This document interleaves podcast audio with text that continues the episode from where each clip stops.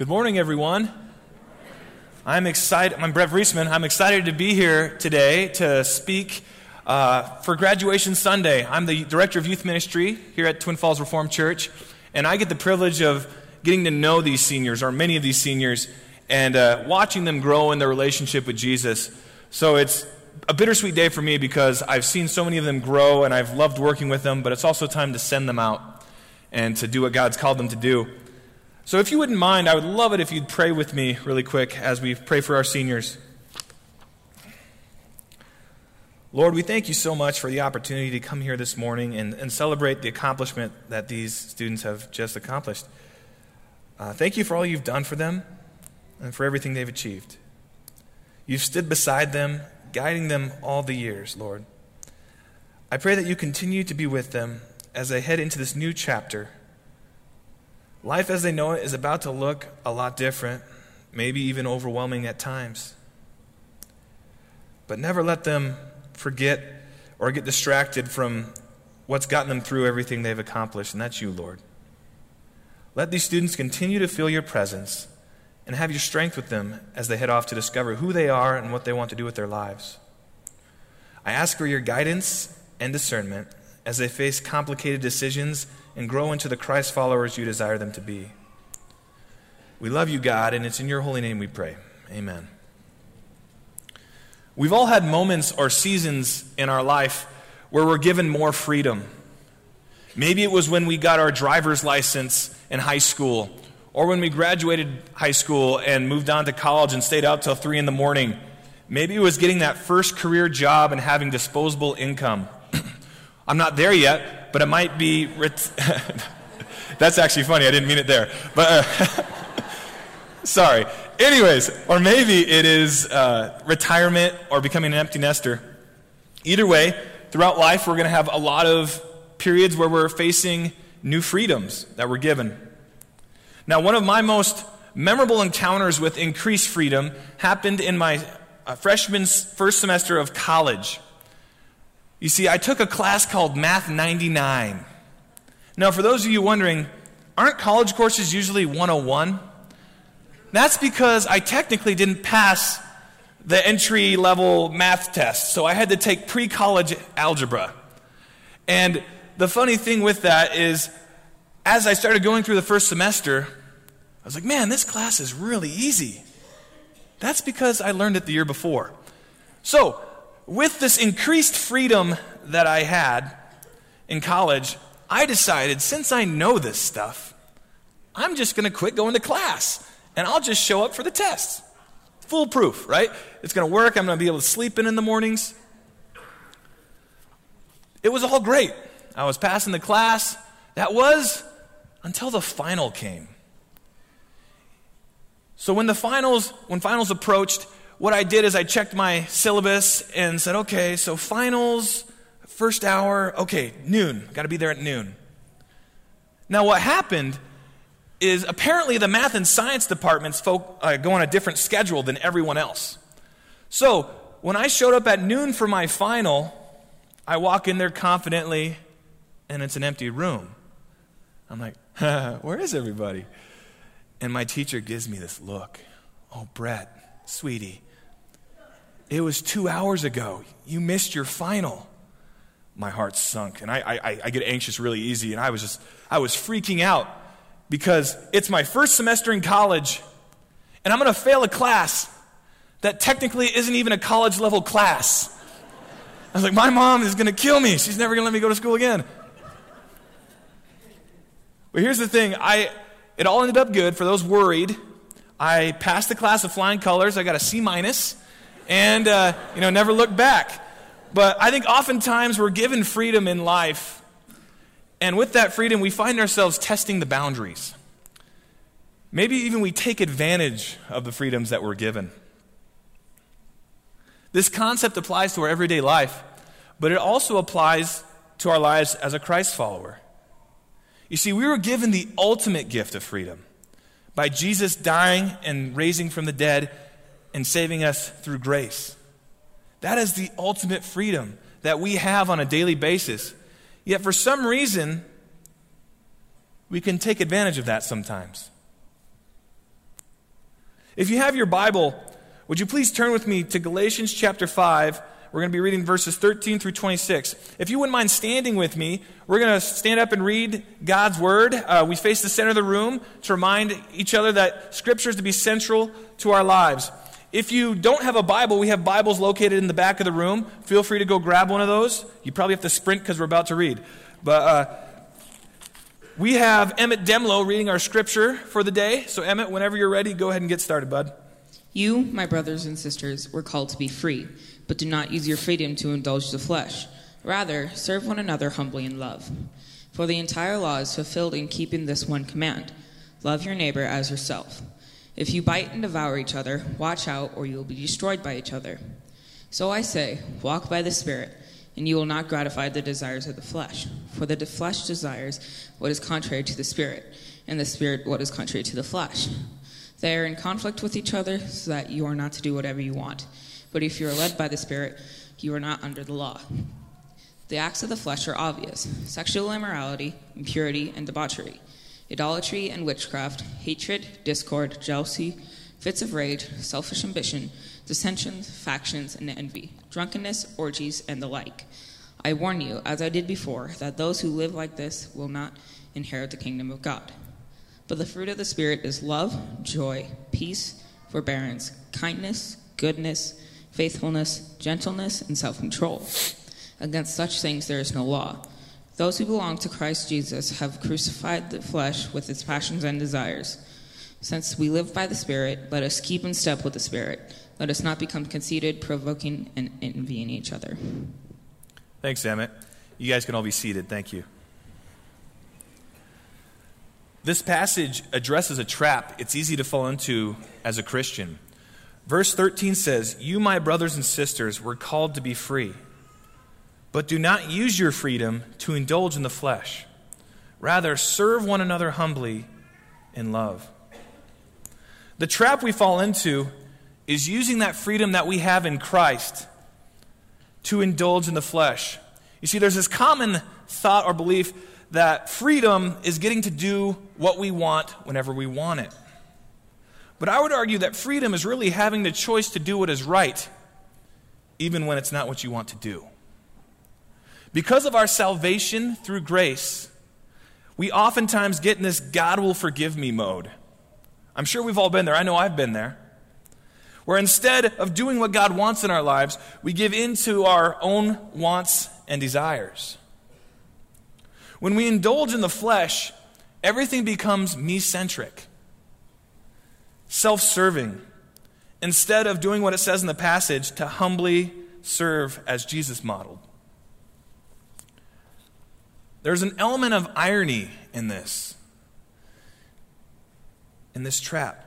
When we find our freedom through giving into our desires, through giving into the flesh, instead of getting freedom, we become slaves to it.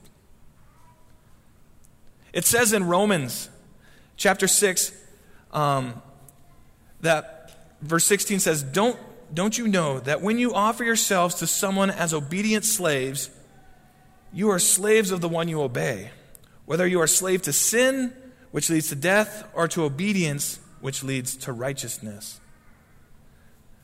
When we find ourselves living a life where we're obedient to our desires, to the flesh, we become slaves to it. There's a conflict between the flesh and the spirit. And in this passage, in verse 16 and 17, 17, it gives us a way that we can potentially fight the desires of the flesh. It says, So I say, walk by the Spirit, and you will not gratify the desires of the flesh. For the flesh desires what is contrary to the Spirit, and the Spirit what is contrary to the flesh. Paul paints a picture that there's an innate conflict between the two. They're opposites, they're polar opposites fighting against each other. When Paul mentions the flesh, what he's referring to is what we're all capable as humans. Although we have the Holy Spirit with us, without the divine intervention of God's Spirit, we are still capable of sin. Now, when talking about the Spirit, he's talking about the Holy Spirit, that we accept into our, our lives when we, when we put our faith in Jesus. The Holy Spirit helps to lead us and empowers us to live the life that God has called us to live. Now, although we have the Holy Spirit inside of us, there's still that sinful body it resides in. As great as God is in our lives and the Holy Spirit does what it does in us, we still have live in a sinful world and in a sinful body. So when we give into the flesh, we are giving into those sinful desires and habits that used to rule us before we accepted Jesus. Now, the conflict and relationship between the spirit and the flesh remind me a lot of a concept in sports you see a lot called muscle memory. Now, the concept of muscle memory is that you do an action so many times that it just becomes like second nature to you. An example of this is uh, growing up, I learned a little bit about basketball from my dad, and we might have practiced a little bit. And I had this really bad habit where when I would shoot, I would stick my elbow out. Now, for any of you shooting purists, that's a big no no, okay? So, the reason I did that was because as a little boy, I wasn't strong enough to push the ball up to the hoop. But as I got older, as I practiced, as I was diligent in working on my game, surely enough, I developed the greatest looking left hand shot in the state of Idaho. At least most of the time, all right? But here's the thing even though I had and have the prettiest left hand shot in the state of Idaho, there's still moments when I'm playing, when I'm tired, when I haven't been practicing, when I'm not being as diligent, that that old muscle memory slips back. And that's what the flesh does to us. You see, like my shot, it doesn't define me anymore, my old muscle memory, but it's still there, waiting to come out. The, and the flesh doesn't rule us when we have Jesus in our lives, but it's still there, and it's still going to be a struggle that we have to deal with occasionally. We can avoid indulging in the flesh and honor the freedom that we have in Jesus through walking by the Spirit. But in order to do that, it's important that we know what it looks like, first and foremost, to indulge the flesh, but then how to walk in the Spirit. In verses 19 and 21, Paul writes on the acts of the flesh. The acts of the flesh are obvious sexual immorality, impurity, debauchery, idolatry, and witchcraft, hatred, discord, jealousy, fits of rage, selfish ambition, dissensions, factions, and envy, drunkenness, orgies, and the like. I warn you, as I did before, that those of you that live like this will not inherit the kingdom of God. Although there's a battle between the flesh and the spirit, it, it's internal, but it shows itself externally through what we do, what we say, and how we act. Something interesting about these acts of the flesh that I found was that they could be categorized in almost four different categories. There's sensual sins, there's worship sins, there's interpersonal sins, and then there's social sins. Now, I would argue that all of us, on one level or another, probably struggle more with one of these four. Maybe it's the sensual sins. Maybe, maybe we struggle with sexual immorality or impurity or debauchery. Maybe we struggle with worship sins. And, and Scripture says idolatry and witchcraft, but maybe those are worldly beliefs interpersonal sins. Maybe we struggle with hatred, discord, jealousy, fits of rage, selfish ambition, envy. And lastly, the social sins drunkenness, orgies, and indulging in any activities that are excessive.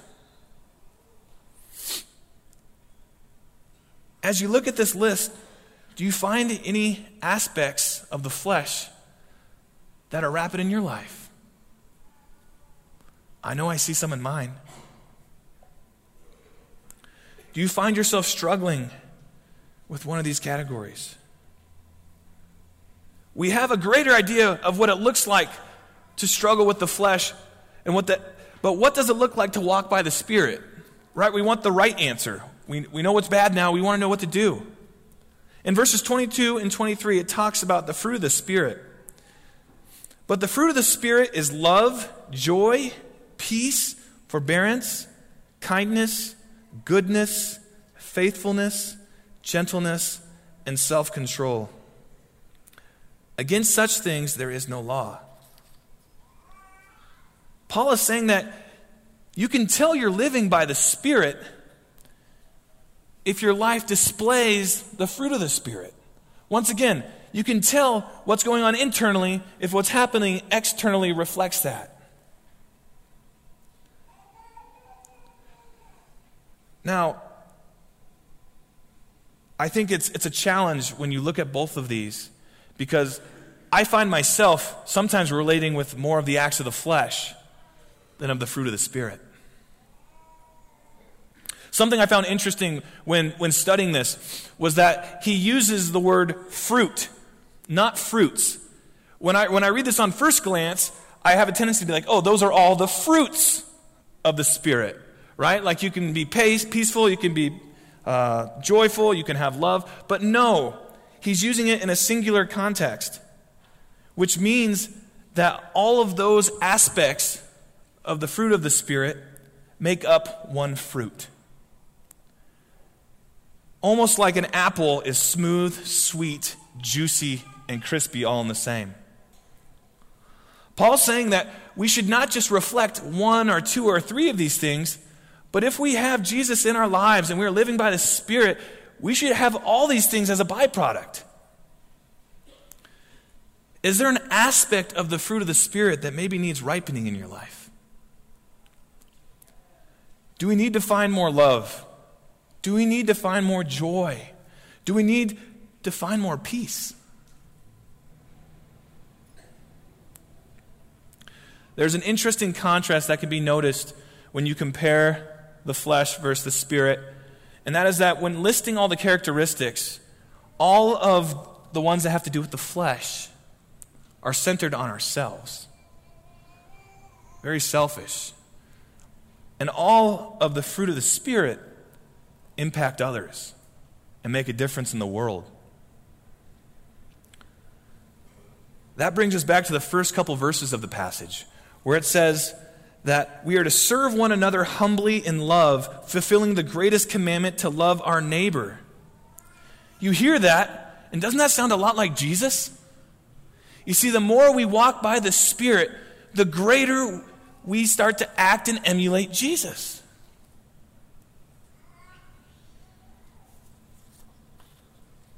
Graduates in congregation, I want to challenge you to think of the lists for both the acts of the flesh and the fruits of the Spirit, fruit of the Spirit.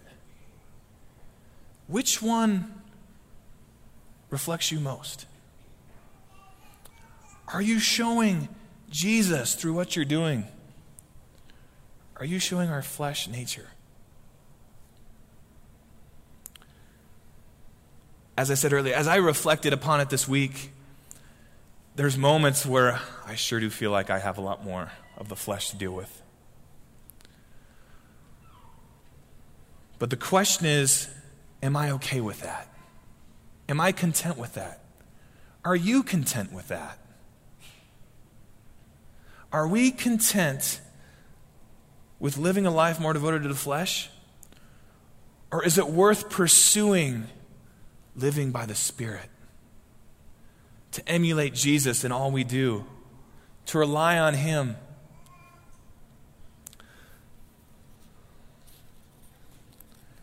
It's important that we remember we've been given the ultimate freedom, and we get that freedom every day because Jesus Christ died on the cross for our sins.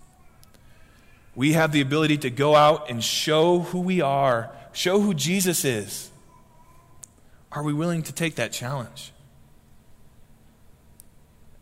It's easy to fall into the trap and take advantage of the grace we've been given. But we're called to so much more than that. It's my hope for all of us that as we encounter what the world has to offer, we don't neglect this ultimate freedom that we've been given. And instead, uh, show our faith in Jesus by avoiding the trap and walking by the Spirit. Graduates and congregation, I think this room has so much potential. And I think to live out our maximum potential, it's going to take us lessening the effect of the flesh in our lives and pursuing walking by the Spirit. Pray with me. God, I thank you so much for, for being able to come up here today and share your word. I thank you for the wisdom it gives us and for the inspiration it gives us.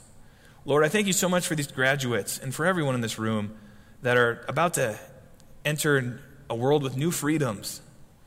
God, help them remember through all of the chaos that life can bring us sometimes that it is the ultimate freedom that we live for, Lord.